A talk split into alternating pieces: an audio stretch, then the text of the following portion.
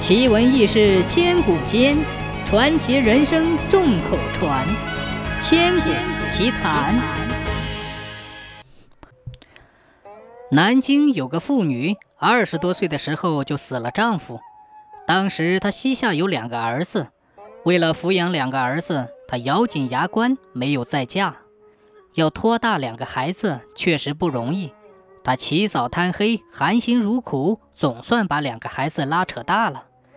谁知道好景不长，两个儿子成人之后却不肯学好，跟了一班酒肉朋友在外游荡，吃喝嫖赌，把老子留下的一点家产败了个精光。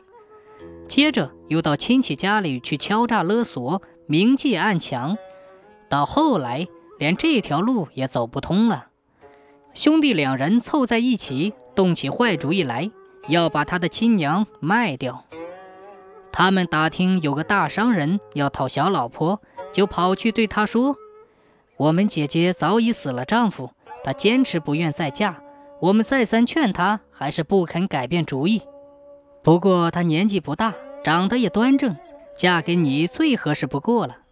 这样吧，你可以预先准备好一只大船，等她一上了你的船，你马上吩咐结缆起航，生米煮成熟饭，她也就没有办法了。”那个大商人答应了，送给他们兄弟俩一大笔聘礼。兄弟俩得意洋洋地回到家中，又去骗他们的母亲说：“我们父亲留下的家产已经用得差不多了，日子很难熬得下去。幸亏有个大商人良心好，常常拿出银子来接济我们，才使我们能够活到今天。现在那个大商人家眷到南京来游玩，住在船上。”他很钦佩你年轻守寡，抚养儿子成人，想见见你，你就去和他们见见面吧，也好当面致谢，表表心意。母亲觉得一个妇道人家随随便便去做客不大合适，不肯答应。他两个儿子就花言巧语的在他面前私缠，再三恳求。他终于软下来，梳妆打扮一番，就跟着两个儿子出了城。到江边的船上去做客，两个儿子送母亲上了船。母亲刚走进中舱，一个儿子早已跳上岸，紧接着另一个儿子又跳上了岸。这时，水手解下绳缆，升起帆篷，大船就飞似的朝前驶去。母亲一见两个儿子不在了，就连忙呼喊起来，喊了几声不见答应，正在惊讶。却见那个大商人笑嘻嘻地走出来，对他说：“嘿嘿，你的两个弟弟已经把你嫁给我了，你还喊他们做什么呢？”妇女一听这话，如同五雷轰顶，当场一阵头眩，竟昏厥过去。醒来以后，左思右想，好不心酸，心想自己辛辛苦苦拉扯大的两个儿子，到头来两个亲儿子却把亲娘当做姐姐嫁出去。天底下竟然会有这样的怪事丑事，怎么不令人悲痛欲绝呀？再一想到这个地步，再也没有别的办法，只好先稳住对方，再找脱身之计。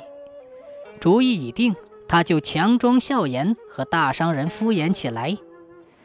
哎呀，两个弟弟不和我商量，就决定了我的终身大事，实在不应该呀。不过既然已经把我嫁给你，我也就不责怪他们了，只是当初我丈夫在世时，我曾经在刘公庙许过愿，要对菩萨有所报答，希望你能满足我这个小小的要求，替我准备好祭品，让我去刘公庙还个愿。还了愿，我也不准备回家了，仍旧到你的船上，这样我就没什么牵挂了。大商人一听，去刘公庙还个愿还不容易，就一口答应下来。